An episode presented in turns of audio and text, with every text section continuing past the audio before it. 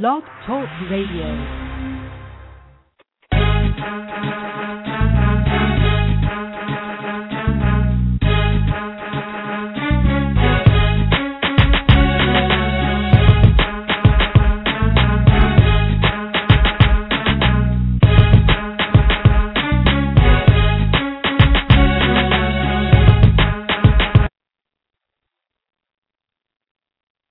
Hello, everyone. Welcome to the show.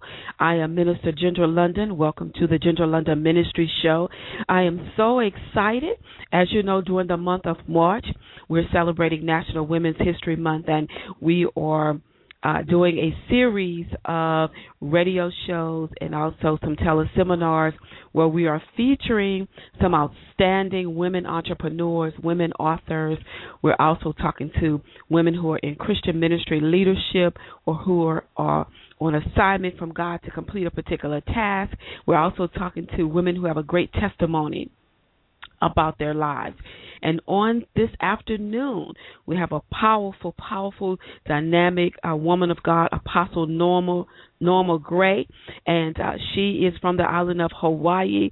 And uh, I'm extremely excited about uh, interviewing her. She um, she is a published author. She's a pastor. She's the dean of Exousia School of Prophets and the Dunamis School of Ministry. Uh, that just moved me right there. So I believe we all need training when it comes to ministry. You just need to find the right place where you need to get your training.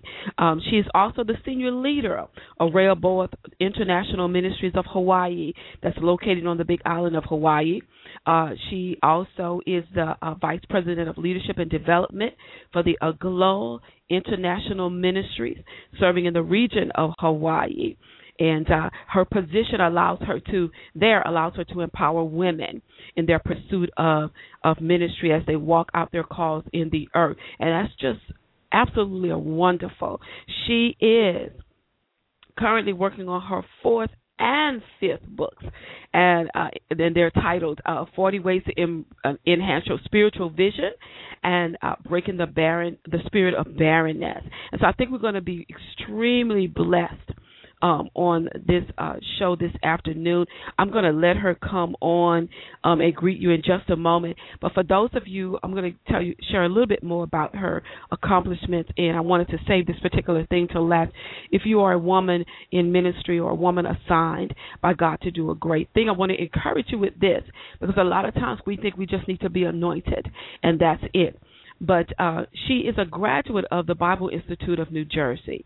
And I just wanted to say that to just say, you know, um, we need some help in completing the assignment, and, and, and most of us need to be trained to complete the assignment. So whether you get informal training or formal training, uh, you need to go somewhere where you're sitting at somebody's feet being mentored, or if you're in a classroom setting, you need to get trained to be trained to do ministry. The Bible, the Bible tells us two are better than one. You need somebody to walk you through this thing.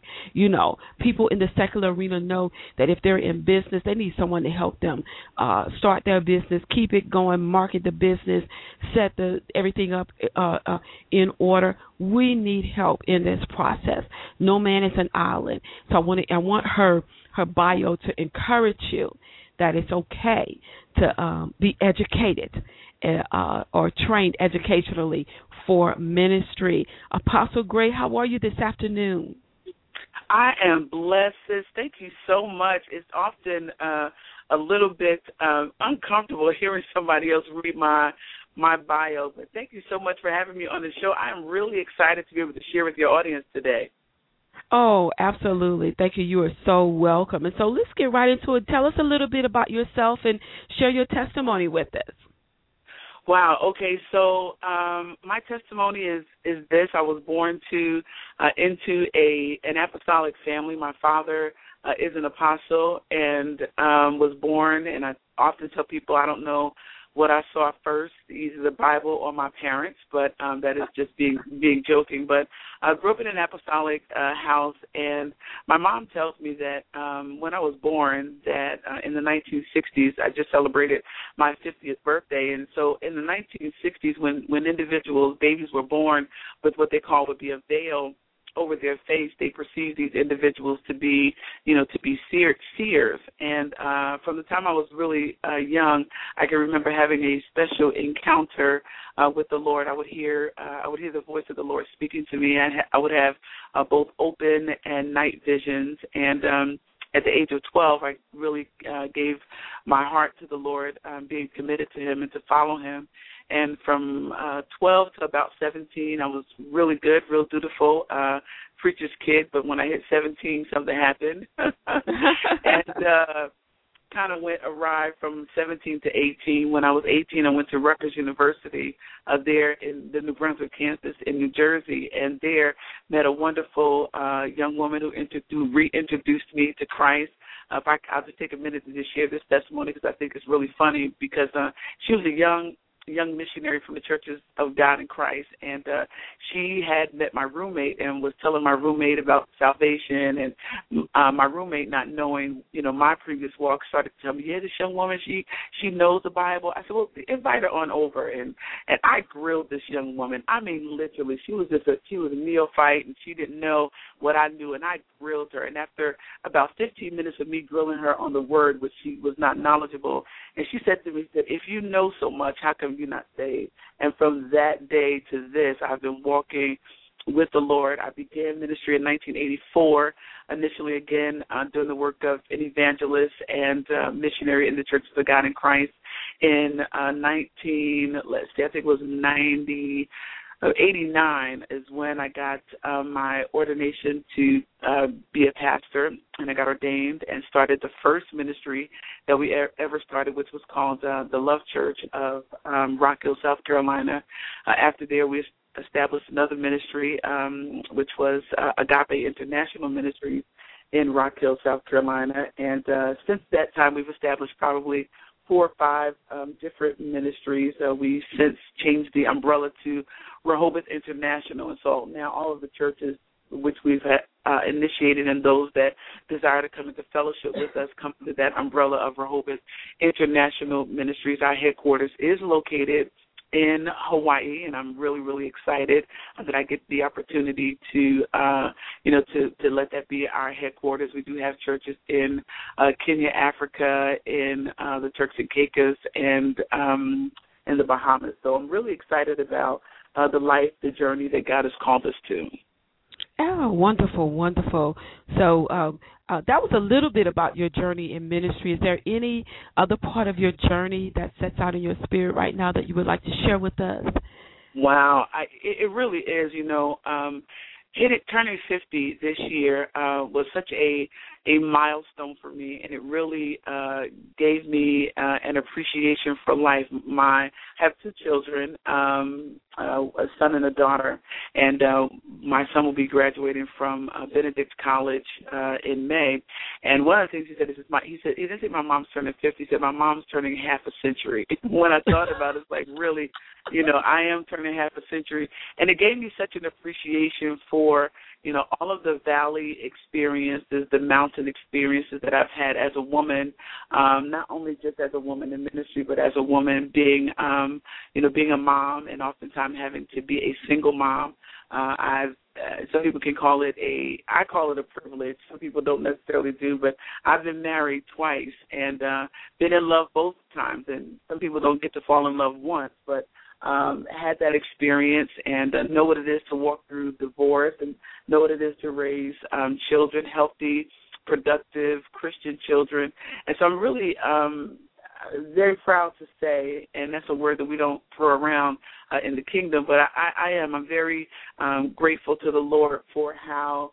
Uh, he has allowed me to be able to accomplish much in the face of adversities. There were many times that I really literally wanted to just um, give up uh, die, go in a corner somewhere and hide. And um, but it was through the, the strength of the Lord, the grace of God, and the call. You know, I, I taught this last night that when you when you are obedient to God and, and your obedience uh, is um, premier in your life, your obedience to God takes precedence over the resistance in your own mind. And there are a lot of times when my own mind says it's not worth it, give it up you know it, it's too hard, it's too difficult. But my obedience to the call of God uh, superseded my own resistance to my flesh and my mind. And so I'm really grateful for that. I'm really grateful for uh, my children and uh, for my life, my connection with my family, uh, my mom, and just uh, I'm really I'm really grateful. I'm really blessed. I have a I have a blessed life despite um, you know again obstacles and challenges. I am really grateful for my life. Amen, amen. And you know, be before you uh, give us a special teaching on women in the apostolic ministry, uh, I just want to ask you, what is your ministry assignment? I know you told us a little bit about, you know, the churches and all that. What is the assignment of your ministry or the call of God, particularly on your life? Thank you so much um, for that opportunity to share this. Um, the call on my life um, has always been, even before I understood what apostolic ministry is, um, the, the specific call is to train up uh, leaders and to develop people to um, their highest potential in God. And so whether it's through the establishment of churches or whether it be through the teachings that we do um, through our school, um, the major charge that I have is to educate the members of the body of Christ to to be you know to be all that God has called them to be. I say that my motto is to take people from where they are uh, into a place where they need to be in the realm of the spirit. And so that's my major uh, charge and thrust. And although we do other things, um, you know, I've, I've taught music, I've taught praise and worship leaders, I've done a lot uh, in the body of Christ as it relates to the work of ministry. But the major thrust of what God has anointed me to do is to strengthen the body of Christ, to, to get them to the place where they operate from their maximum potential to be all that God has called and ordained us to do and be in this hour.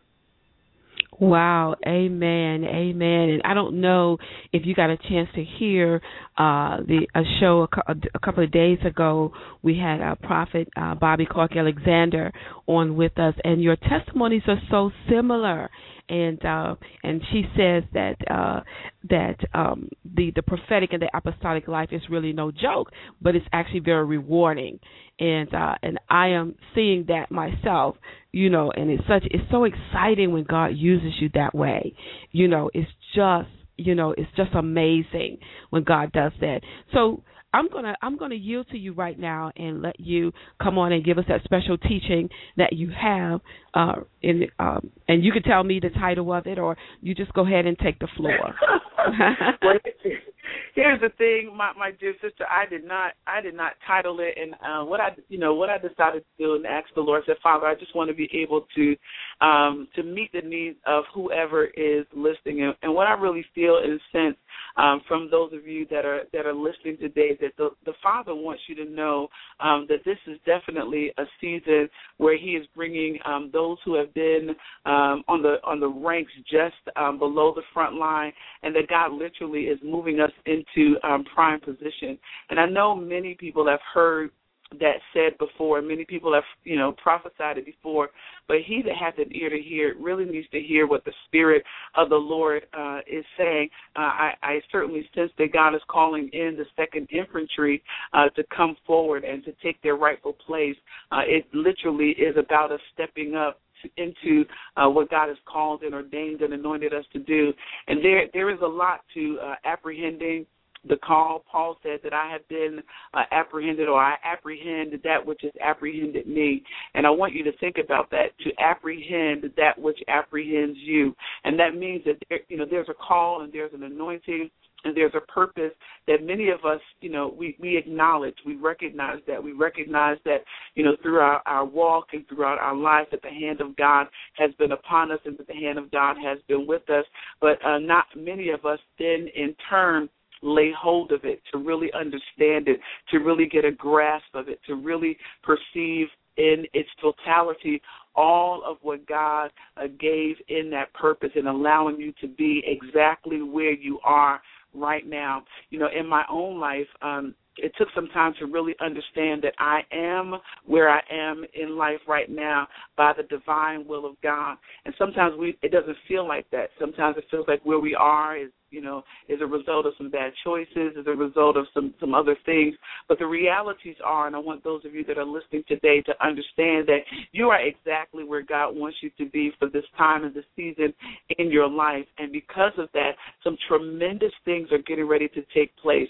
In fact, they're already taking place. That God is uh, unleashing upon us uh, the the motivation, the impetus, uh, the excitement to move forward in ministry. And as it relates to apostolic ministry you know uh, as i said before i was doing apostolic ministry before i even knew what apostolic ministry was. In uh in the 1990s there weren't very many women who were uh, acknowledging their apostolic call. I, there was no example for me. There wasn't anyone that was out there doing it. There were many pastors that were there but there weren't very many uh, women that were walking in an apostolic call and I know that there are those that are listening to me, uh, listening to your show uh, today that are saying, you know, I sense God moving me. I sense the Spirit of the Lord, you know, taking me into a deeper place, but I'm not really sure, you know, what to do or how to do it. And that is that's one of the clear signs that you are walking as an apostolic leader because we've not been this way before. And the steps of one who is called to be an apostle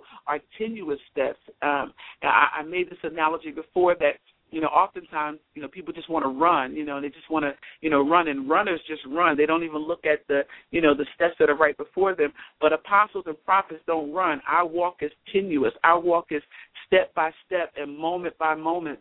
That's the way He leads us. And there are those that are listening to me right now. You know that that's your life. That there are others that have took off. They took off running and they've already achieved where they want to be and they're already doing. But here you are still taking those those steps inch by inch and step by step because God is making your steps sure and sound. And we're living in a time where the proof of who we are, the proof of God's anointing, the proof of God's call upon our life is going to be evident not only in the church but uh, in the world. There is such a strong, strong anointing. There's such a strong, strong spirit of the Lord that is moving across the, the earth. And the reason because the the anointing of the adversary, the anointing of the enemy, the the anointing of the antichrist is strong. It has waxed stronger, and what God is doing is raising up a force that is greater than a force that is equal to and greater than the force that the enemy uh, is released upon the earth. And so there's a major anointing. There's a major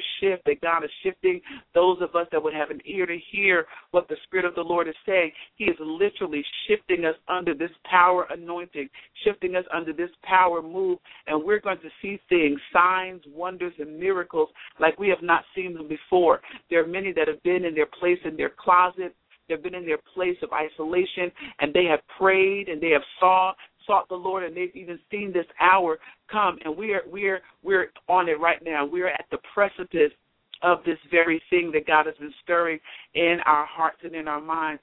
There's a synchronization that is coming where God is bringing the, the apostolic and prophetic voices, those, uh, you know, all across the world, all across the land, and even across denominations, that God is speaking to those that have an ear to hear, and He is uniting us. He is bringing us into synchronization where we all flow together. We all flow out of the same spirit. We all flow out of the same anointing. We all flow out of the same power. And the reason why God is doing this is because there's but one body of Christ, and He's coming back for one body of Christ. And so that's why we're all sensing the same thing there is such a move for us to, you know, do whatever we're going to do for the Lord and to do it quickly and to do it expeditiously.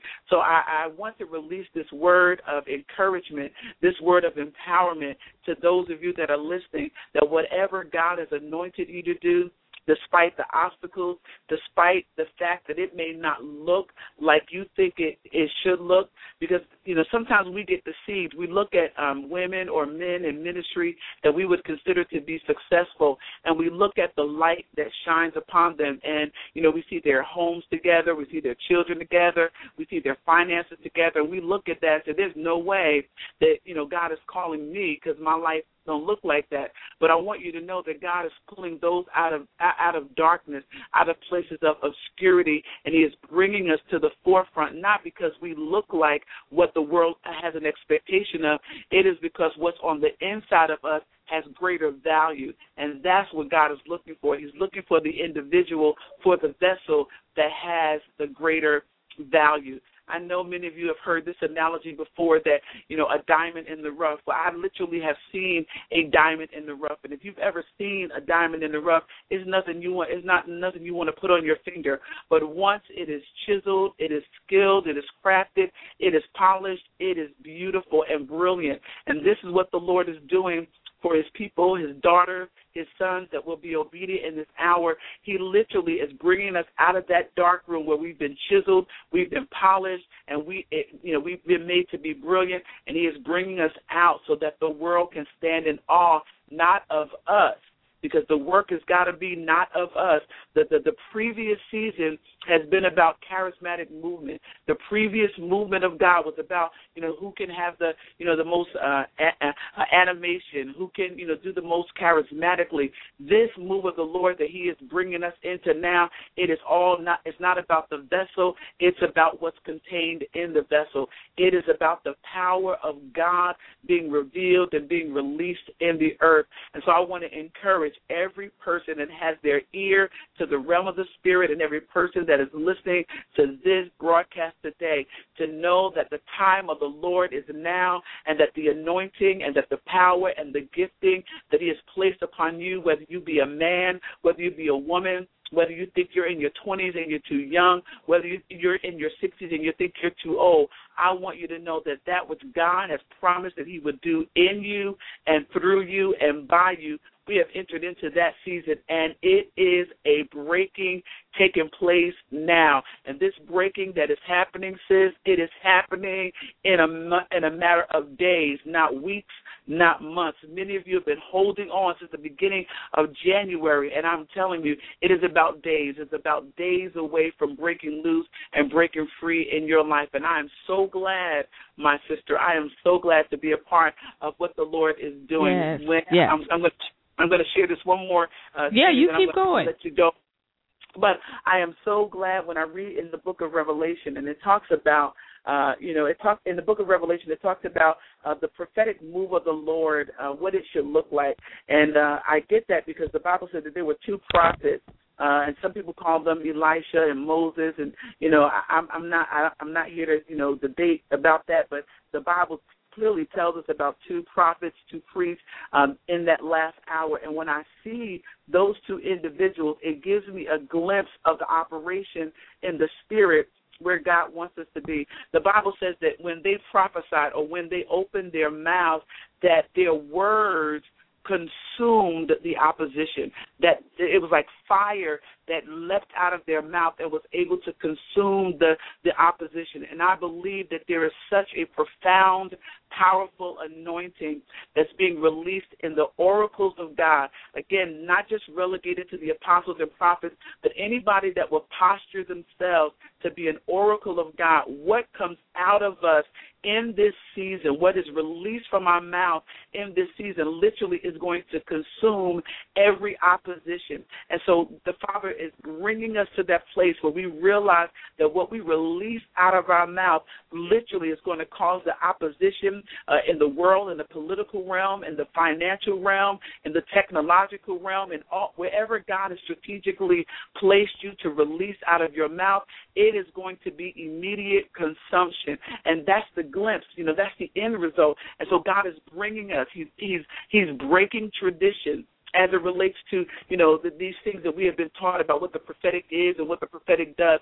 Literally, God is bringing us to a place where we are going to be able to release out of our mouths those things will literally cause the the opposition to be consumed not in not in months not in you know hours, but the very moment that we stand and declare what the mind, the work, and the will of the Lord is, we're going to see immediate results. And I certainly believe that. And so every prophet that is listening to this today, whether you're listening live or whether you'll be listening to the playback, I want you to know that that stirring that you've been sensing in your spirit that urgency that you've been uh, feeling in your spirit to release out of your mouth. And even though it may seem like, you know, seems like, you know, in your church you may be clamped down and there seems to be no outlet, I don't care if you got to go in your backyard. I don't care if you got to go, you know, prophesy to your television. You literally got to release out of your mouth the the word of God, the will of God, because in that releasing, it is going to cause every opposition that the enemy is trying to put out there in the ap- in, in the atmosphere. It is going to cause it to be demolished and to be burned uh, in an instant. So I'm really excited about that. I'm excited about the prophetic movement of the Lord we're moving away from you know these, these um, prophecies of uh, excitement, these prophecies of enticement, these false words of wisdom, these false words of knowledge. God is bringing the prophetic voice to, to it is a recognized entity that we will cause some things to stop, some things to cease when we really operate from from the right place. Amen. Amen. Amen. Apostle. So I, I know and believe by faith that everybody that is listening um, it has their ear to to hear the voice of God on this afternoon, and you know I receive it. I you know because you know I'm at that place where you know I feel God doing something, going to a next to the next level, and sometimes when you feel that in you, think something is wrong or not quite right, and really that's just God nudging you and saying, hey, it's time to move, it's time to take another step of faith, and so absolutely Amen. And so we we we certainly uh, thank you for that. So you know we're to move right because there's so much I want you to know about her, and uh, and I want her to share with the audience, with the listening audience. You know, uh, because there's so much you've done in your life and in your ministry that there is somebody, some woman, woman in ministry, or even um, even men that are listening who can actually be helped by this because God has given uh, all of us a vision. You know, and sometimes people don't know what to do with what they see you know, they don't know how to yes. get what they see ready. You know, uh yes. they see it but they just don't know what to do. And so yes. um, I believe, as you said, God has placed some of us in the body of Christ in position to help people, you know, go forward in what He has assigned them to do. Yes. And so, you know, tell me what you what what are some of the most uh, prevalent challenges of women in the apostolic ministry that you've seen throughout the course of your ministry? Wow, that you know, it's very interesting that you that you asked that. I just had uh I'm helping a young woman do her thesis and she's doing a thesis on uh, women in ministry and uh she asked me that question that what are some of the the major challenges and so i would say for me that some of one of the major challenges that that i still deal with and that is uh the um understanding or misconception about um how to discern um you know what the what you know that there's no gender uh, as it relates to the realm of the spirit. Uh, that is still you know quite a challenge, particularly particularly in the ministry that God has called me to, because uh, I am not uh, just one that is called to preach in, you know, uh, in the African American churches. Uh, I've gone in Catholic churches, Presbyterian, Episcopalian. You know, I've been, you know, fortunate enough to go in uh, different uh, venues of denominations and uh, the lack of understanding of what the spirit realm is and and uh, that it has no gender is a major opposition. And uh, and so that's one of the things that that apostles do is to you know bring truth uh, and revelation and insight. And so uh, you know sometimes that is you know quite a challenge to, because before you can even release you know what the Lord would have for them to know you've got to deal with that you know mindset that says you know you know can a woman preach? Or you know do do we is there uh, a necessity to have apostles you know beyond um you know the 19th century? So uh that that's one of the challenges. Uh another one of the challenges is uh you know the, the fact that you know there are some people that really don't believe that God called a woman to preach. It's not as bad as it used to be uh mm-hmm, about right. 10 years ago but uh you know in the south you know, in, in, yes. I'm from Rock Hill. In the South, that's a very still very prevalent. There's still the old boys uh, club, if you will, and um, you know we've uh, we've had to you know had to deal with that. And then now that um, the the the gate has been open and there are more women uh, in ministry, and I'm I'm sure you've experienced this, but that even within our own ranks, there is you know division and jealousy and that's just something that you know is unfortunate. And i wish it was not a part uh, of you know what we experience but you know there is that you know spirit of competition or can be uh you know that's out there. And, and i've just learned how to you know, pull that thing under when I walk into a building and I experience it. I just know how to arrest that thing in the realm of the spirit and uh, just walk gingerly uh, because you, you want the anointing to uh, introduce and announce who you are uh, and not, you know, your your your personality yes. or your charisma. And so I've, I've learned to do, um, you know, to deal with that. But the major opposition right now is not so much uh, as what I experienced early in ministry about me being a woman, but it's more so the, the misunderstanding of what it means to walk apostolically and, and what the Spirit of the Lord desires to bring to us you know, as the people of God uh, in this season, to to break that uh, mindset of mediocrity, to break that mindset of not wanting to change. That is one of the major oppositions that apostolic ministry faces right now. Amen, amen. Uh, and I see that in ministry, especially I'm in the South, so especially here in the South, we still do have a, a few people that are still, you know, uh, challenging whether or not women should do certain things in ministry.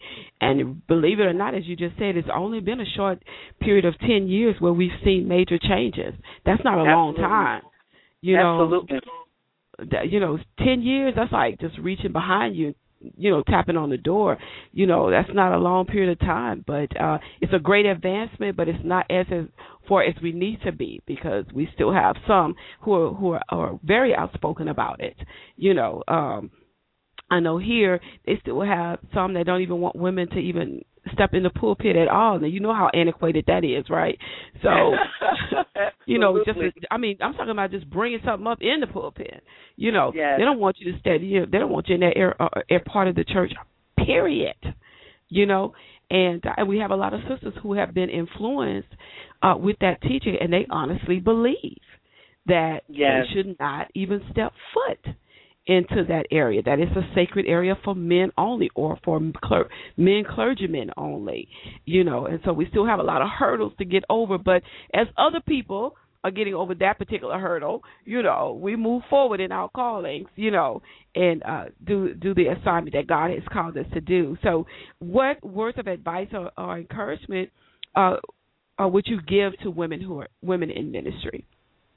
Wow, one one of the things I would say is certainly, um, you know, if you're if you're new, new in ministry, you know, maybe you, you're just embracing your your call, uh, you know, to, to preach and to teach, and you know, you're about you know three years or less, I would certainly invite, advise you, you know, to find a mentor, find somebody that you can um, walk alongside, find somebody that you can shadow, because I will tell you, those women of God uh, that have you know, gone before before you and have paved a way for you, it is almost like you can catch their tailwind and some of the things that they've had to endure and um, go through, you won't have to go through it because they, you know, they've already paved the way and I'm really grateful for that. I, I really uh, thank God for being a trailblazer. And what I say to my spiritual daughters is, you know, the oppositions that I have had to face, you won't you won't have to face them because I've already, you know, broken that barrier and faced that hurdle. I've already,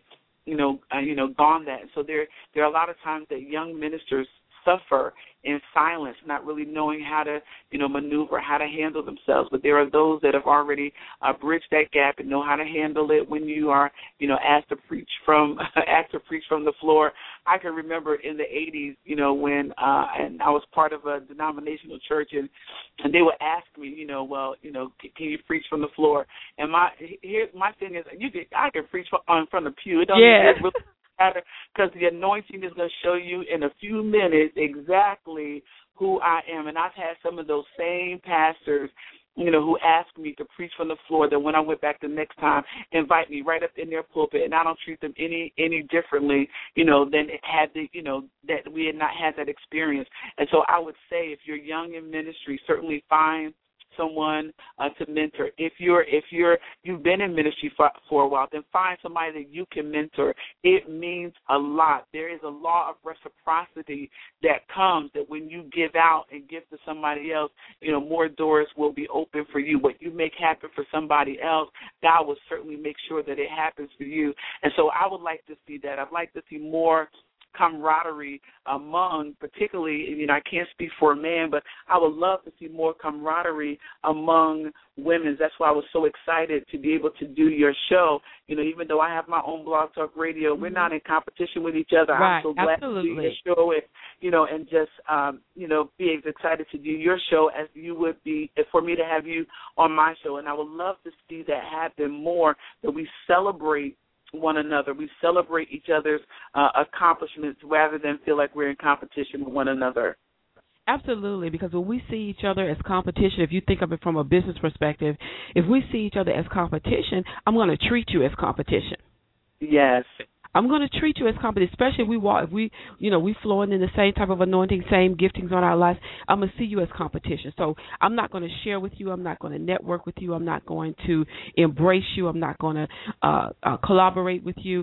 No, I'm not. I'm going to keep you at a distance. I might watch what you're doing, but I'm going to keep you at a distance. But I, I, uh, I tell people in ministry, you you have to. Uh, stop seeing me as competition and see me as a complement to your yes. life. And when you see yes. me as a compliment to your life, then you're more willing to embrace me. Because when I come into your life, I come in to enhance your life. When you come into mine, you come in my area, territory, you're coming in to enhance me. So if I see you as a compliment, I already know that no matter what I'm doing, when you show up in this, in, in when you show up, that I know that you're going to just make make it just that much better, whatever it is that I'm doing. But if I see Absolutely. you as, as competition, already I'm tense when you're in the room. Already. You know, yes. you walk into the room, I'm tense. You know, because now I'm, you know, is, is everybody going to flock over there to her? You know, I'm already tense if I see you as a as um competition and we're not in this thing as competition and when you see someone as competition what'll happen is if they try to give you information and it could be information that you could use you'll receive that information but you'll have no respect for that person and yes. you you know you'll receive it but you won't honor them in the process you know mm. you will you will falsify the receiving of it like you'll pretend like you're thankful and you're grateful but then it in the in the pit of your being, you know, you'll think you're getting over on somebody by getting some information, and then you'll run out there and have, a, as some people say, a minute selective, uh, a selective amnesia about where you got your help. You know, that is so true. Yeah, yes, you get up and give your testimony, but you'll forget my name. Not that yes. we're looking name, but it'll be obvious that it'll, it'll it'll be obvious what you did, and that is you didn't really connect with me because you thought I, uh, you know, that I can enhance your life or compliment it. You were trying to get something from me, and you did whatever you had to do to get it. You know, you pretended like you uh, liked me or honored me, or you pretend like you respected me. You just wanted to get what you wanted to get, and once you got it, then then all of a sudden you there was a distance. You distanced yourself from me, you know, and so it becomes evident. And then those of us in the in ministry and leadership who've experienced that, we have to let our spiritual maturity kick in you know, yes. so there's no retaliation, no revenge, you know, absolutely, all that but kind you, stuff. Go ahead. I was going to say you you hit upon a key word, and uh, you know what you said is that when when you do that, when you operate from that place of you know uh, literally you know trying to get something from someone else and you don't validate it, is literally what you do is that you even you you force it and yeah. what happens is, you know, you may experience some mo- some some momentary gain from you know taking what you got from from the individual, but it's not lasting. And what happens is you will end up finding yourself faltering, failing. So it's not even worth it. It's not even worth it to you know um, to rub up against somebody to get what you can, and you know try to forge it off as your own because eventually all that you could have gotten, you just yeah. forfeited that for that for that you know for that moment. And of course, I've had to happen. I've had people. I remember the very first um the very first manual, the very first book that uh that I wrote, and before it was published, you know, I started um teaching from it, and uh was handed it out to to our membership. Well, somebody uh was friends with a member of our church, and they took the manual and uh started teaching from it and started teaching from it as if it was his own and not giving me uh credit. And i you know at first i was like wow people really do that blatantly. And uh but his ministry went nowhere after that. I mean really for a minute it looked you know as if people were receiving it as his own revelation. But you know after five years nobody you know heard of him uh before. So you know you really it behooves us to really if you're going to connect and I do teach, teach about connection. If you're going to connect, make sure your your motivation for connecting is is pure, so that you can get the lasting benefit from it, and not just a momentary satisfaction. Right, amen. Because when when that momentary satisfaction wears off, you are left with nothing. Yes, you, you don't even have the connection anymore you know, and then the enemy will get in and you'll get so prideful that you won't even go and apologize so that you can reconnect. You'll just stay your distance and miss out on all of the benefits the connection mm-hmm. could break Or the enemy will get in and have you twisted and make it seem like you're the victim and not the other person. Make it seem wow, like you said a mouthful. You said right. a mouthful. It, you know, I I was in a similar situation as you're in, but it was in business. And when she got everything she wanted, I mean, we were uh selling similar products, you know, that kind of thing. And I was telling everything to do and and we and, and watch this we both had the same last name and my wow. the name of my business for selling the fashion jewelry was london you know okay. now we're talking about you you know I, by the time I started doing that, I had already established a name in the community with Ginger London Ministries, and so she didn't. When there was a distance there for a minute, and when she launched her business, she called it London. I said, "Now the people wow. gonna be confused people gonna yeah. be confused. What you doing? You know. then, so then, but she did that because a, a reputation had already been established under that name, and so then, um, um, when when when Holy Spirit started dealing with her about what she had done, she tried to twist it and make it seem like I victimized her. Wow. You know, no, we're not going down like that. You know, you can go do your own thing, but you're not going to twist this. Truth, truth will prevail. You can do whatever you want from this point, but truth is going to prevail. You know, I can't Absolutely. make you change your name of your business. I can't make you stop selling anything, but I can guard my character. So I'm not going to let you go out there and have people believing that I attacked you or took something from you or, you know, uh that kind of thing. We're gonna clear this up. Now you go ahead and be successful, but we're gonna clear this character thing up here.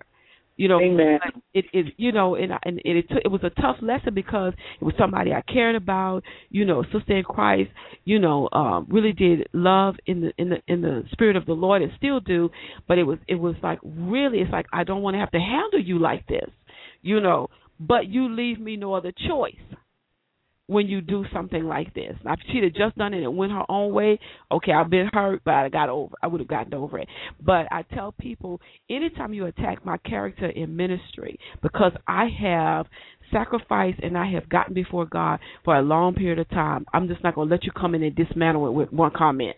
You know, mm. we'll go to battle for my for my ministry character because it's we already mm that are falling short in some areas. So I'm not going to let you stain that after all of the travailing and prevailing that I've been doing in this. I'm not going to let you come up and just say one or two words and try to shatter all of that. And then people looking at me like, oh, wow, well, maybe she's not such and such. Uh-uh. Mm-hmm. We're going to clear that. I want the people to still know that I walk in the spirit of integrity. You know, disagreement right here, but I'm not going to let you infer that I have no character or no integrity. We're not going to, or, or that I use ministry against you. No, that because that's not my assignment. So I'm not going to let you taint that because there are some ears that are just wanting to hear negative, so they can have some justification why they don't believe. So, so we had to we had to get that straight, you know, and it took a, a minute, you know, for us to we, we we'll speak hello how you doing, but I learned from that Apostle Gray when it comes to business, you know, I will teach you some I will teach people some general things, but I don't let them into the to the uh I don't I don't really let them into the uh to the inner courts of a whole lot of stuff. You know, I have to be very careful now because well, and, and that's wise. And, and even operating spiritually, there are a lot of things, you know. And and uh, of course, we don't share this with you know with the general populace, but absolutely, I share this with leaders. You really have to be careful because uh, even the Bible talks about that. You really got to be careful with who you share what you share with. Jesus took Peter, James, and John and brought them into an innermost circle, and they got to experience and see some things that the others did not get to see and experience. And you know that's just a that's just a natural law that's set up, and and uh, it's important that we you know that we operate from that place. And even though we love people, we want everybody to get it. The realities are it, it's not for everybody. Yes, absolutely, absolutely. So, you know, you've written um, some books. Uh, can you tell us about the books that you've written and the focus absolutely. of each one? Mm-hmm. Absolutely. The first, um, again, being being in ministry, we wrote a lot of uh, teaching manuals. We wrote um, why tithes, um, why the tithe is important. Uh, that was one of the earlier man- manuals. We wrote about you know the office of a pastor, you know, and the fivefold ministry.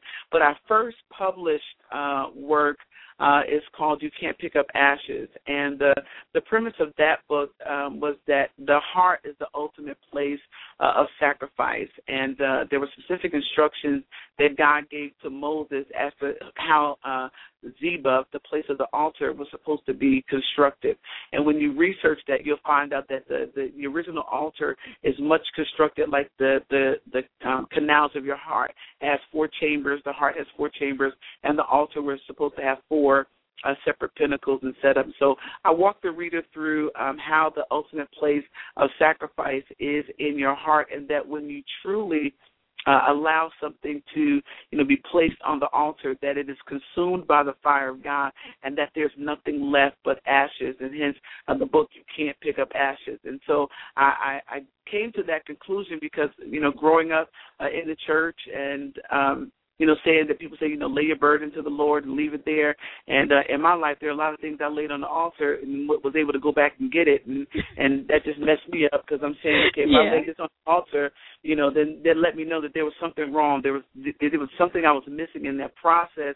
That if I laid it on the altar, that needs you know that altar needs needs to be right and there's specific things because the bible says if you if you touch the altar with man-made uh, utensils that you know anything laid on it will be tainted. Uh, that if you you know uh, augment it in any way you know the altar then what was laid on it would would not be consumed. And so i walk the reader how to present your heart as the ultimate place and altar upon which your sacrifices will be laid and then to have the fire of god come and consume that sacrifice.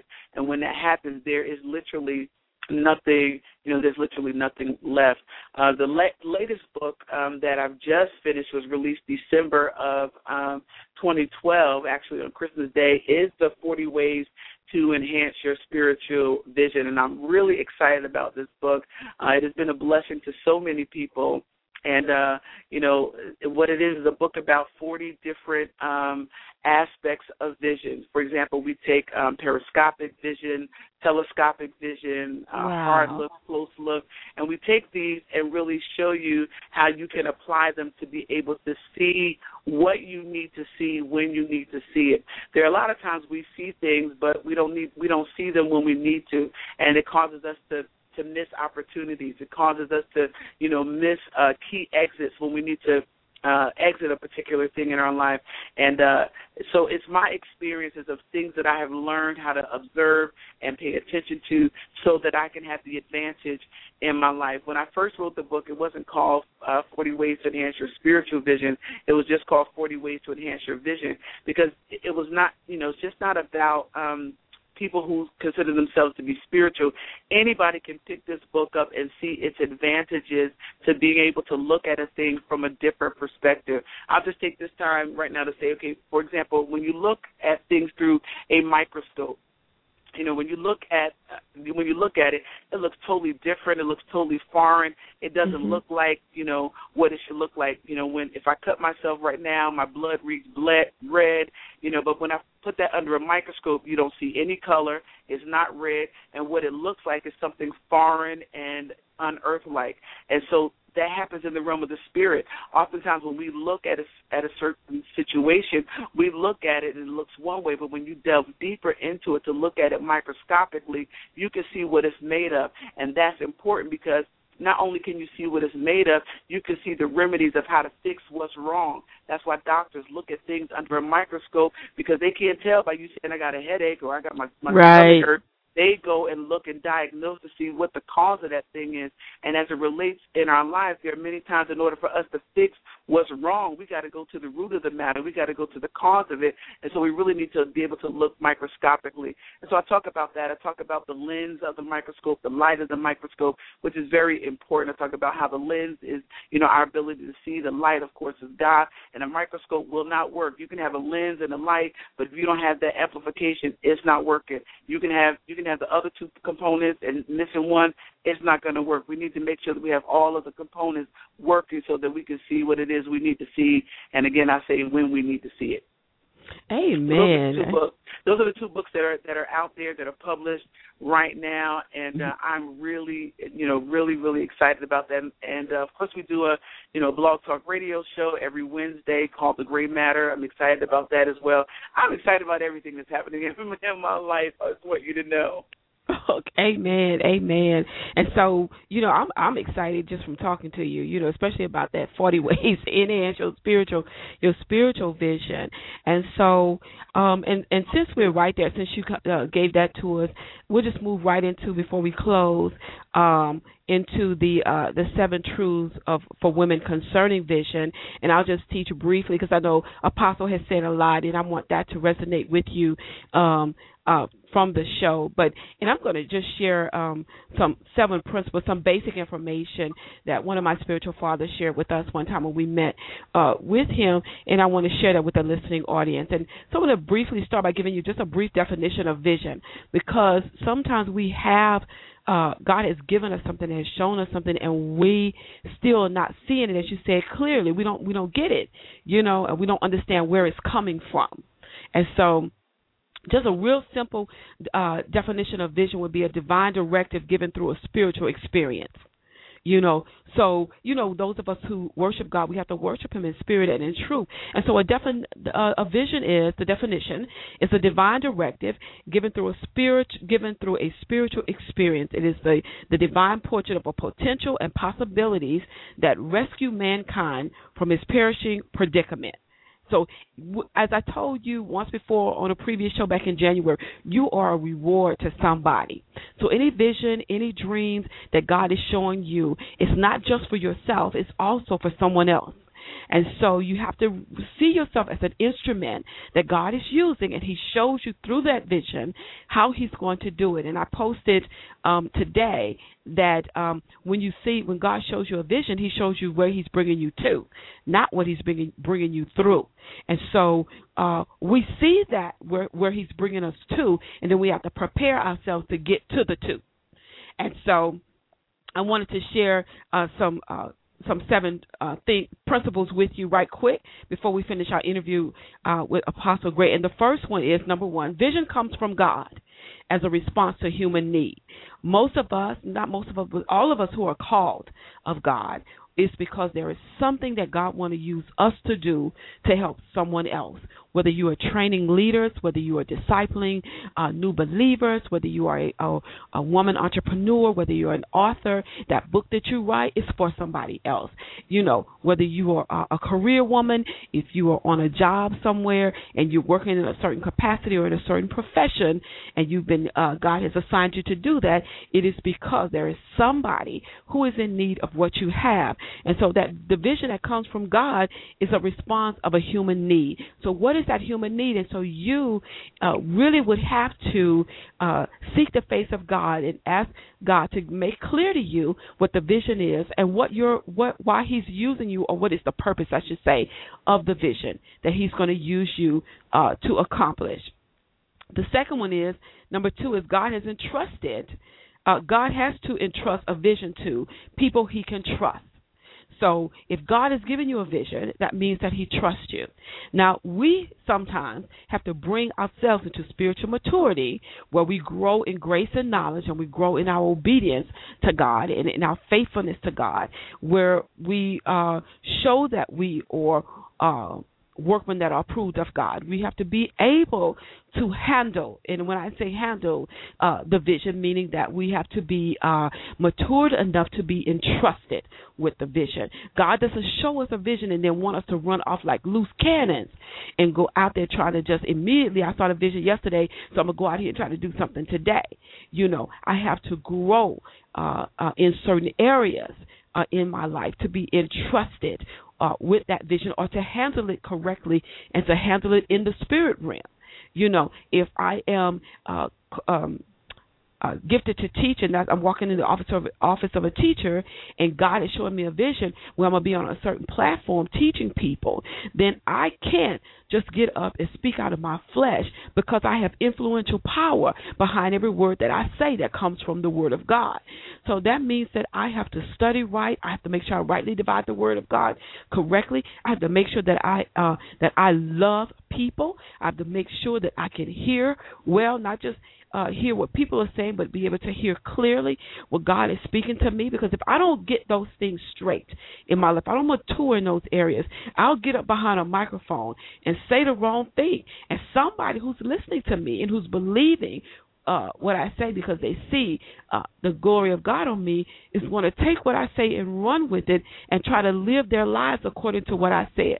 That's why it's so important. I was teaching um, a school of ministry here, class here in Baton Rouge, Louisiana, and I told them that, you know, if you're going to be a minister of the word, the word of God has to be able to come through you without ever touching you. So it doesn't matter what you think about it, what your what your mindset is. It doesn't matter what your perception is, what you learned in the streets. When you get ready to deliver the word, the the the the, uh, the challenge of a great preacher or a great teacher or a great uh, minister of the word is can the word of God come through you without ever touching you? Can you deliver it without tainting it? Can you deliver the word without messing it up with some of you, with that fleshly stuff or that carnality that you may have? Okay. And so then uh, principle number three, every vision has a unique timetable. And so we know that I'm to read Habakkuk 2, chapter 2. And I'm going to read uh, verse 2. It says, The Lord answered me and said, Write the vision and make it plain on tablets, that he may run who reads it. In verse 3, For the vision is yet for an appointed time, but at the end it will speak and it will not lie. Though it tarries, wait for it, because it will surely come. It uh, surely come, it will not tarry. So, whatever vision God has given you, it is for an appointed time. Don't rush it. Don't try to beat the clock. Don't try to run the clock down. Just wait for what um, for the appointed time. And in the meantime, the word says he's he who has a ministry, let him wait on it. In the meantime, when you're waiting for the appointed time to show up, get yourself together. Study the Word of God. Get in, build your prayer life. Increase your faith. Get, make sure that you have the right uh, and necessary tools to go forth in your assignment. Make the connection, uh, as Apostle was talking about. You're going to need to connect with the right people, people who can, who you can shadow and who you can mentor and say, "Hey, my, this is the vision, but it's not the appointed time yet. Can I shadow you? Can I just uh, uh, come to uh, things that you're doing? Can I see how you're doing it? Can I sit at your feet on at certain times?" So wait for the appointed time uh, for the vision to actually manifest itself. Don't rush it because when you go before time, you're in your own strength. But you, when you move according to the timing of God, then God is on God. Amen. And so then, principle number five is uh, is that uh, vision always attracts provision. So whatever vision that God has given you, don't panic. If it looks like you don't know how you're going to do it your money is acting funny you know uh you may not have the uh the necessary tools that it uh it takes uh uh uh to get uh, to get it done or or uh you may not have uh maybe even the best um uh study bible in the world. Whatever it is that you need the vision will attract provision for you. And God uses his people to bless his people. So you have to make sure you keep your spirit open and keep your eyes open so that you can recognize when God is moving on your behalf, when he's touching the hearts of others to actually plant seeds into your life so that you can go forward and what he has assigned you or called you to do. Sometimes we um we close down and we put walls up and bricks up and, and all that up and people can't get to us because you may have had bad experiences in the past and uh uh, and and you're still harboring some bitterness or some anger or some frustrations rather, or even some disappointments from some past experience, you got to ask, must ask God to heal you and cleanse you from that because when God wants to use somebody to bless you, you have to be open to receive. The vision has to be conceived and received. So if you have to conceive it and receive it, then God is going to use other people to plan into it. So you have to be open to receiving from the ones that God is going to use to bless your life to bring the vision to pass. And then number six, visions will always be assaulted by criticism and persecution. So there are going to be those around you who will not understand what God has called you to do. And those are the people that you have to literally um, uh, actually uh, break away from uh, and get away from those people because uh, those people will interfere with what God is trying to do in your life. And so you want to make sure that um, you get away from uh, those people when you when you have doubt and unbelief uh, in your life, uh, circling around your life, you will not be able to see the picture, the vision picture that God has, has, is showing you. You will actually start seeing the criticism, the disbelief, the uh, the uh, the disbelief or the unbelief, or you start seeing doubt. You start seeing the picture opposite of what God is calling you to do. And so you must get away from anybody that will get in the way or interfere with what God is, with the vision that God is showing you. And so when it comes to criticism and when it comes to persecution, you have to be able to stand strong. You have to be able to trust what God said. If God said it, He will bring it to pass. Uh, don't you don't have to be defensive all the time. You don't have to go to battle for it. You don't have to um uh, debate anybody about what God has shown you that He's going to do with your life or how He's going to use you. All you need to do is believe God. And if there's someone around you who doesn't understand or who's critical, uh, uh, uh, critical about it, or who's uh, who critiques it and criticizes it a lot, then what you need to do is you need to uh, break away uh, from those people and surround your people step around, as Apostle said, people who will celebrate you. Don't just stay with people, as Mike Murdock says, who tolerate you. Go to people who celebrate you. And that may mean sometimes encouraging yourself, patting yourself on the back, because you, you may need to have a season of isolation where you are away from everybody until you can, when you're strong enough to actually stand on what God has said to you and stand in strong faith and believe what God has shown you that He's going to do with your life, sometimes you have to go into a season of isolation so that you can be alone with God. You know, if if what people say about you and to you affects you that way, then you have to pull yourself away from people because people who are not doing anything or people who are not doing as much as they would like to do or who don't have vision for their own lives or who are confused about their lives. Sometimes when their friends get a clear revelation about what's supposed to happen with their lives, they have a tendency uh, to be uh, to envy or to covet that or to even become jealous of it. And then the enemy uses them to attack the vision rather than support the vision and rather than embrace it and wish their, their friend well. So those are not always people who are tr- intentionally trying to harm you, but sometimes in situations, in certain cases, you must pull yourself even away from your some of your dearest friends and family members until God um, strengthens your inner man where you're strong enough to be able to communicate them and let God deal with them so that they can get the the the uh the uh, spiritual blindness scales dropped or removed from their eyes where they can rejoice with you and go forward with you and and uh be there to support you in what God has called you to do. So it will require that you um um uh during that time with some criticism and discouragement, you may have to come into a season of isolation. And then the last principle is the vision of God gives you gives you will develop you. You know what you see most is what you're going to desire. And so if you focus a lot, you know, on uh, different things that you see on uh, television and all of that, then that's what you're going to desire. But when you focus on the vision that God has given you and you uh, set your eyes on it so you can see in the spirit realm what God is showing you, then you're in at the place where He's now going to begin uh, to develop you um, in that area. And what that does is when when you surrender yourself and focus on the vision that God has shown you for your life, then you're going to find yourself spending a lot of time in the secret place. You're going to be communing with God a lot, you know, because when in, when you're in that secret place is where you can actually get rid of all the wrong pictures, and the right pictures will come alive, or your vision will come alive to you. You know, so you have to connect yourself with a prophet or uh, a man or woman of God who's a great leader. You have to share that with them, the ones that you uh, trust, and uh, you have to get uh, allow them to begin speaking into your life. That's where development comes in. You know, sometimes you may have an idea, but it may may not be the right time to do it. You need a man or woman of God that you can trust that says, "Wait, hold that idea for a moment. It's not time yet to do that. You will do it, but it's not right now. It's not the time to do it." And then you and, and you need to be able to hear that in your development stage and not become offended because you have a God, a great idea, and they're saying it's not the time yet. It's easily to get offended because sometimes you want to rush out and do some things, and you and remember I said the vision has a timetable. So you need to connect with someone who can hear the voice of God, who can give you some direction, who can help you uh, to develop uh, in your uh, preparation season as you are preparing for um, to carry out the vision that God. Um, so, and, and one main reason that you really need to develop, be developed in your vision, if you want uh, this, is that you sometimes can see.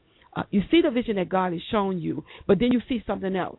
You know, remember, you know, when they went into um scout out the land and they came back and they said, What do you see? And they say, Hey, we see you know, we see people you know, that look like grasshoppers. You know, no, you know, we don't need no grasshopper mentality if you're going to do what God is showing you to do. So, some when you're in that process, allow yourself in the, in the place of receiving a vision, allow yourself to be developed. That's going to be so important that you become developed, you become grounded in the Word of God uh, you become uh, strong in your faith. Your inner man, inner man becomes strong because as women in ministry or women entrepreneurs or women authors, when God gives us something, there are people because of the way our society thinks will try to discourage you and tell you that's not for you. There are people who are still antiquated and they'll even tell you your place is in the home. Your place is cooking for your husband or providing for your children, fixing, making sure your children get educated, take them to school, go make sure they make their dance classes. There'll be people who will try to discourage you from actually um fulfilling the calling on your life. And they will even tell you well you know that might that okay that might be for somebody else but it's not for you.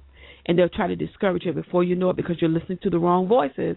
You put the vision down and you pick up that old uh, system mentality and you get right back into the car driving the kids to school. And you miss out on fulfilling your life purpose and living a fulfilling life because you listen to somebody who put you who um took their word used their words to put you back into a stereotype rather than propel you to the next level in your life. You can do great things for God as a woman whether you're married whether you have children even a, as a professional career woman you could still do some great things for God without without neglecting other areas of your life.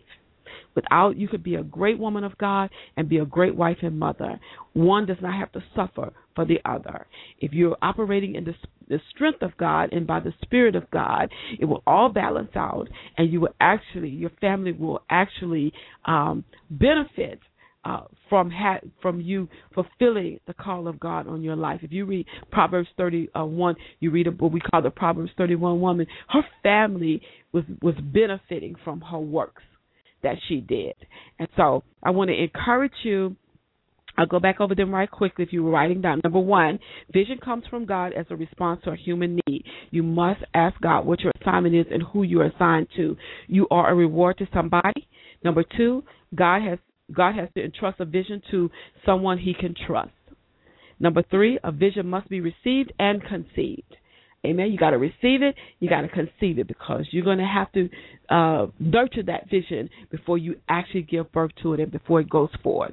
Number four, every vision has a unique timetable. Number five, vision always attracts provisions. Six, visions will, vision will always be assaulted by criticism and persecution. And number seven, the vision of God give, God gives you will develop you. Amen. And so uh, I wanted to share that with you. And so uh, uh, to be blessed, and we're going to move back into the interview with um, with the apostle. We have a few more minutes left, um, and we're going to uh, ask her just to interview her a little bit more, and then we're going to let her take questions uh, and comments. If you have, if you're by phone, just press the number one and we can bring you on live. If you're in the chat room, just type in your question or comment and um, and I'll read it to her and then she will uh, respond to uh, your question or comment. So Apostle, are you ready to come finish the interview? Oh, I am, but I was certainly enjoying your your your seven tips. They're absolutely amazing, remarkable, great words of insight. Amen. Amen. And before we go, do you have anything you want to share on that before we move back into the questions? It was very inclusive. You covered you covered it all. I mean, it was a blessing to listen to you share that. It was a, a very encouraging. Amen. Amen. So, um, what advice would you give um, to? And we were talking about your book. You were finishing up on your books as I moved into to that one, which was perfect. But we may have some women authors uh, on the on the line, or some women of God who desire to be authors. What advice would you give to women who are authors or who want to become authors? Wow, I, I would say this. You know, uh, I borrowed this line from uh, one of the movies uh, in its sister act, uh, when she was trying to get the young girl to, to, you know, really acknowledge her call to to sing. Um, she says, you know, if you wake up in the morning and all you think about is doing is writing, you know, every everything you see, you see it in terms of words, then you're meant to be a writer. And so I want to say that to you. If you can't you know, you eat it, breathe it, sleep it, then you're supposed to be a writer and you need to write.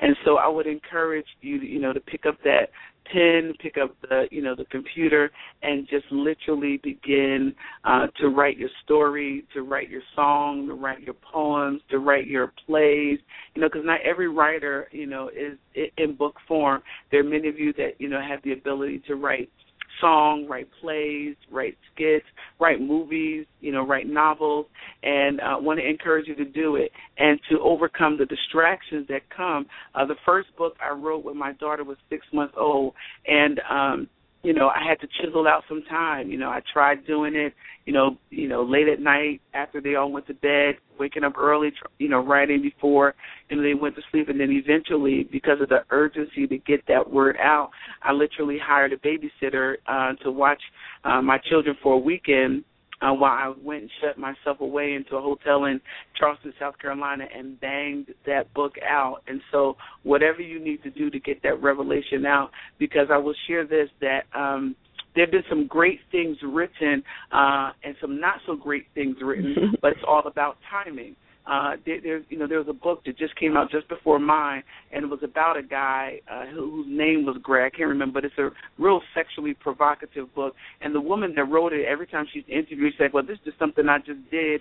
You know I just wrote it about it not expecting it to be great. But the the release of it was was right at the right time so she became a success because it re- was released at the right time. And what I want to say to those of you who are writers, when God is impressing upon you to write something, you really need to capture that while the anointing is present because the time for that word is relevant and it's now. And so you really got to um, press beyond the distractions and get that out there. Don't worry about, you know, spell check. Don't worry about any of that because there are a lot of writers who are not good in their vocabulary. They're not, and that's why they have people to you know that are that are editors that will come about behind you and clean it up. Uh, the first couple of books that I've written, you know, um, have been you know basically Christian um, in terms of uh, application. Have been more instructional, but I'm getting ready to work on my first. Um, nonfiction novel, and it's something I've never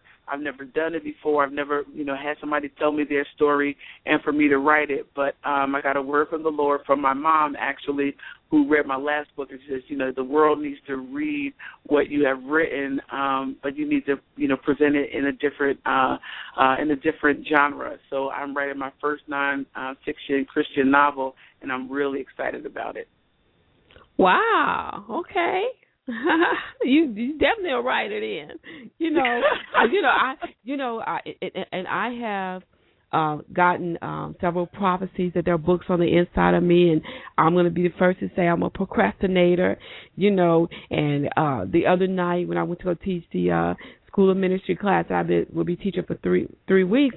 Before we got started, a, a gentleman on the front row looked at me and said, "I just want to ask you a question." And I said, "Okay," not not expecting anything mm-hmm. like this. And he said, "Have you started writing that book yet?" I could have just fainted, you know. I I just looked at him, you know, and he said, "No, no, no. Have you started yet?" And I said, "Well, a little, uh, uh, uh, uh, uh, a little bit."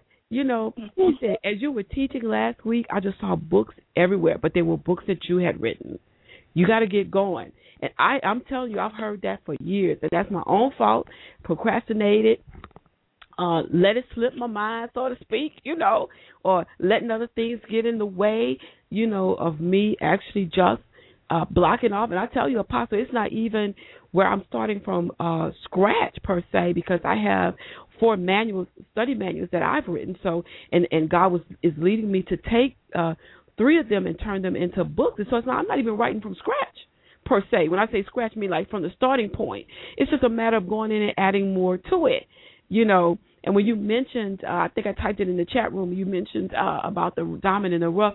The main one that pe- study manual that people are drawn to is the making of a spiritual diamond. Mm. And I know that that's supposed to be a book, and I, I've just been procrastinating. And I've redone it so far as a manual because I had to go teach a, a, a women's uh, a couple of years ago in Dallas, Texas. So I redid it, added more to it, and every time I teach that class or even have that particular manual uh, on the table, people, no matter what other manuals I have, they flock to that one, and that's the one that they buy because it's about growing towards spiritual maturity. And I wow. take you know, I, I I take the stone like you were talking about that uh, rough and uncut, and I take them through the process that that stone goes through, and I compare that through our journey uh, as we as we grow towards spiritual maturity. What happens to us as we go through a similar process, and how we become uh, that diamond that's in the set place, you know, with that light of brilliance. And so I've been Mhm. dragging my feet and procrastinating, and people fuss at me all the time, you know. But last week, uh, Thursday when uh, evening, when that guy, when that gentleman, that brother in, in ministry said, "Have you start writing that book?" And you know, and I've been making excuses about it. So you know, I was like, "Well, shoot." They say you got to type it a certain way, and you got to do this, and you got to do that. You know, I come up with all kind of things. Lo and behold, I went on a website, a self-publishing type website, and they had templates out there. So well, that, there goes that. You know, so I said, okay, what size book I wanted, and no matter what size, the size that you wanted your book, there was a template that you download for free and get to typing. You know, wow. and so, so you I have no that. excuse. No excuse. I did it the other night. I did it uh, Monday night. I downloaded different um for uh, the different sizes, and I said I'm gonna go back and find these books that I have and measure them so I can see what size is what, and then I'll go ahead and open that template and go from there. And maybe that will push me because there will be no excuse about not know you know settings and all that stuff. They have it. Well, all you got to do is type and get it just the way you want it, and so that will help me now what would you recommend for a new author? Should she have a 200 page book, 300 page book, 1,000 pages? How many pages should she start with? You know, what's a good number? I've heard different things. What's a good number? Here's the reality. Um, you know, don't try to don't try to you know set yourself to climb Mount Everest on your first attempt. That is just not wise. Write until you can't not think of anything else to write about. Just write it. It it could be six pages. It can be twenty pages, two thousand. If you're just getting your feet wet, just write until you've exhausted all you can say about that particular thing and be done with it. Don't um, write under the pressure that I got to make this book, you know, however many pages. I, there's a there's a um, young woman that I mentor, and her books are like you know less than 20 pages, but she got five of them out there, and I'm really, wow. Really they, See, that's not even encouraging. That's encouraging. Absolutely. They're 20 pages. Uh, she is her name is Jamesina Green, and uh, you can find her on my uh, on my Facebook page. And but her books are not long at all, at all. I mean, literally, you can read them, you know, at a stoplight. I mean, seriously. But she's out there. She's published, and uh, she, she her books are she self published them uh, as well. But I've heard that you know in these self publishing, you know they have editors there. They have people that Mhm. will you know help you Right. with your ideas. And so at this point right now, there should be nothing that's stopping you from you know go ahead and get it out there. Don't be pressured. If you're if you're listening to me and you say, you know, Apostle Gray, I don't know if I could. Don't write the novel. Just write until you cannot find any other word to say, and that's the period, and then send and then send it in. You know, don't even worry about whether you're the best speller.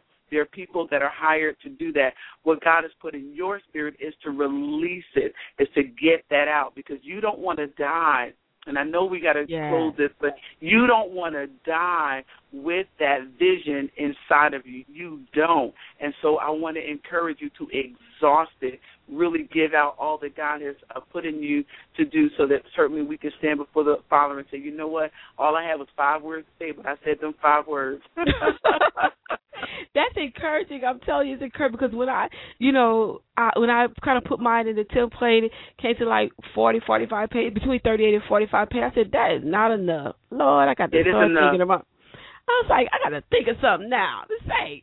So that really is honestly that is so encouraging. But we do have a quick comment uh, in the uh, chat room that they want you to comment on.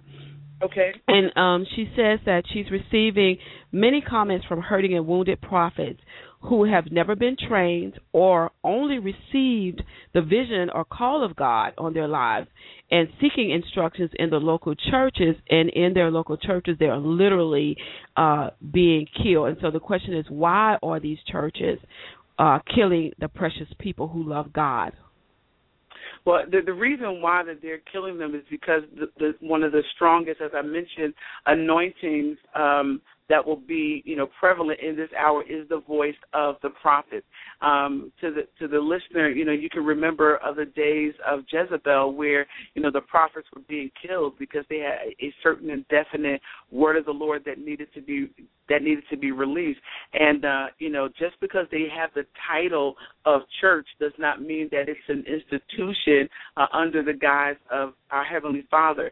And so prophets right now are really, you know, they need to be covered. And and one of the things that needs to happen, and I talk about this in my prophetic training, one of the things that needs to happen is that we have a lot of prophets that are not, you know, they don't have, they're not properly connected. They don't have an apostolic leader in their life. They, you know, they're not connected to a pastor.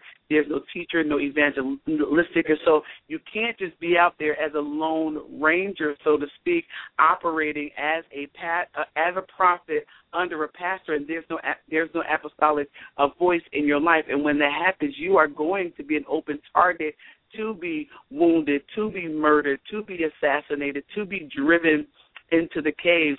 But the reason why uh, there is this attack is because of the strong anointing that is going to be released in the hour that precedes the return of the Lord, which we are in right now.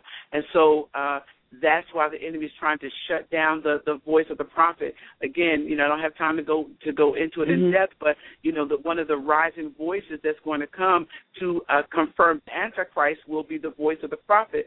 So that um, that that that um, calling that, that that voice wants to silence every silence every other prophet if possible, and so that that that prophetic voice is the only voice that is heard to affirm the Antichrist. And so it is important if you are a prophet and you are not being um, you're not being trained, you're not being groomed, you're not being covered, you're not being released, that that the prophetic uh, gifting in you is not being developed, then I charge you to get on your face before God and ask God, where do you need to be? Because prophets need to be covered, and the, it is the, the the job of the apostles to absolutely do that and to affirm them and to and to release them.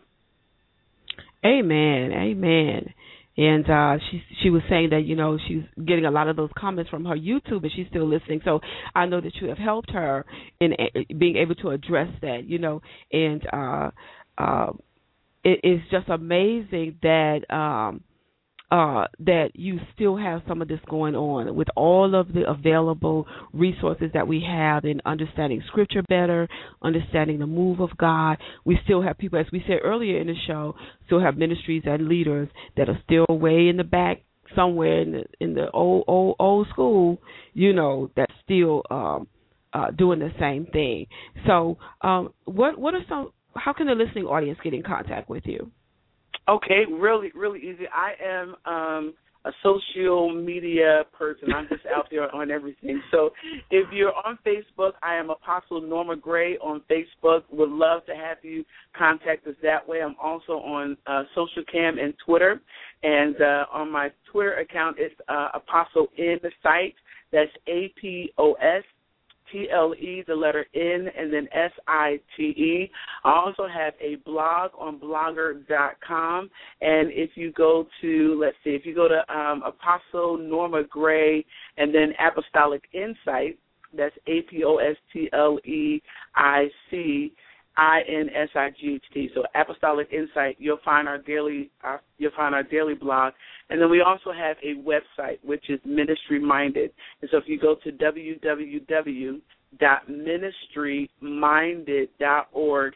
You'll be able to um, find all about us, all about the ministry, and all of the various ways that you can uh, connect with us. We're getting ready to do some one day uh, seminars teaching on the apostolic, teaching on the, the ministry of uh, the fivefold ministry gifts, and, as well as uh, how to empower you to move forward in your next place. So if you if you're interested in uh, a one day webinar where you get to see my face as well as share my screen and hear my voice, I want to encourage you to uh, follow us up on uh, the Ministry Minded website, and you'll see um, some of the latest seminars that are getting ready to come out. It's not up today, but just hold it for about another week, and then you'll be able to go on there and um, you know connect and be a part of our live webinars. Thank you so much. I've enjoyed being on your show today. Oh, bless you. God bless you. I am so uh thankful that you wanted to do the show and was uh able to do it at this particular time. And um it's so exciting when I do these types of shows, meeting um new people in ministry. And last year we did it uh in the month of March and met a, a lot of great women who were doing great things. And so it's just really really an honor uh to do this type of show. And it's hum- very humbling you know um uh and, and uh, my gift is big enough to make room for somebody else's gift. And mm-hmm.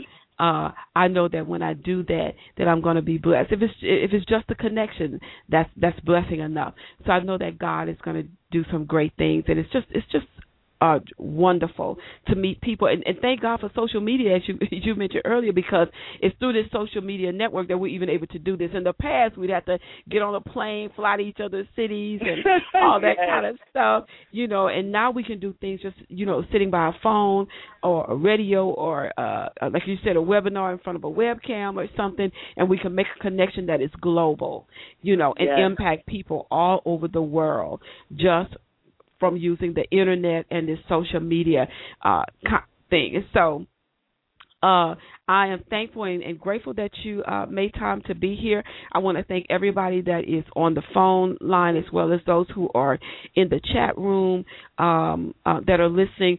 Uh, our time is winding down, and so we're going to close out in prayer. And uh, I want you to visit uh, ministryminded.org, www.min I S T R Y M I N D E D dot O R G. Please go to Apostle Gray's uh, website and uh, Apostle, do you have where they can sign up on your email list and things like that? Absolutely. If you go to Yeah. the guest uh, book page, absolutely fill that out, and we'll we'll get back with you. Right. Okay. So please go join her email list so that um you can uh, stay uh, connected with her, know when she's doing, when the ministry is doing something, when they're going to teach, when they're going to have the one day uh, seminars, especially if you're in the apostolic or prophetic ministry or calling of God on your life. You know, now you don't have to pack up and go. Like when I went to ORU, moved to Tulsa to go to school, you now can have it right there in the comfort of your own home. And even with these webinars and seminars, there's uh, uh, radio shows and stuff. There's a way to actually get your voice on there and ask live questions.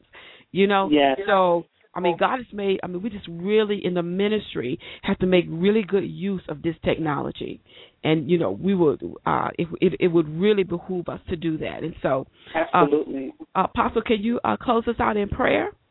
Absolutely. Father, we thank you. Father, thank you Thank so you, much. Uh, Jesus proclaimed that we would do greater works uh, than he even did. And so I thank you, Father, that as uh, our sister has proclaimed today, that we would make full use of this technology that you have provided in the Yes. 21st century. I bless this uh, ministry. I bless Ginger. I bless it in the name of the Thank Lord. I speak uh, exponential growth, Father. Yes. I speak in the name of the Lord that those who take the time to listen Yes. will be blessed, that they will just not be hearers only, but that they will be doers of your word. We decree and declare the finished Yes. product of her book this Yes, year, Lord Father. Jesus. And Yes. We give you glory, honor, and praise for it. Continue, Father, to bless every listener in every area of their life. Bless them as they move forward in what you have called, anointed, and appointed them to do. We speak and say this is the season and the hour that you are calling the body of Christ to move forward, and forward we Yes. will go. In Jesus' name we pray. Amen. Amen. Amen. Thank you uh, so very much. Uh, for those of you, again, we want to thank Apostle Norma Gray uh, out of Hawaii uh, for joining us. And, uh, you know, if, if you know somebody who wasn't able to make the show on today, let them know that they can always come back to the uh, show page and they can hear the replay of this on demand at any time that they want to listen to it. We're also going to post it on uh, Facebook, the replay uh, for those who maybe they were at work or, or whatever and just weren't able to either listen by phone. And and you know uh before we go just for humor you know it took me a minute to realize that little hole in the top of my phone was for an ear you know you put the thing in there and put it in your ear. You know? Wow okay i was like what is that for you know okay so laugh now okay i got it you know, so maybe they're not in a situation where they could actually have listened. So we're gonna, it's gonna be out there, and we're gonna post it on Facebook, LinkedIn, Twitter, the replay, so you can come back and listen to it. Please, please, if you know someone who's a woman, especially uh, that is called to the apostolic ministry or walking in the prophetic, then uh, please have direct her back to the page so that she can actually. Uh, listen. So once again, thank you so much, Apostle Gray. Love you. So glad to meet you and talk with you on today. God bless you in your ministry. I pray that every that, uh, for growth in your ministry as well, and for everyone that is listening. This is Minister Ginger London. Thank you so much for listening. God bless.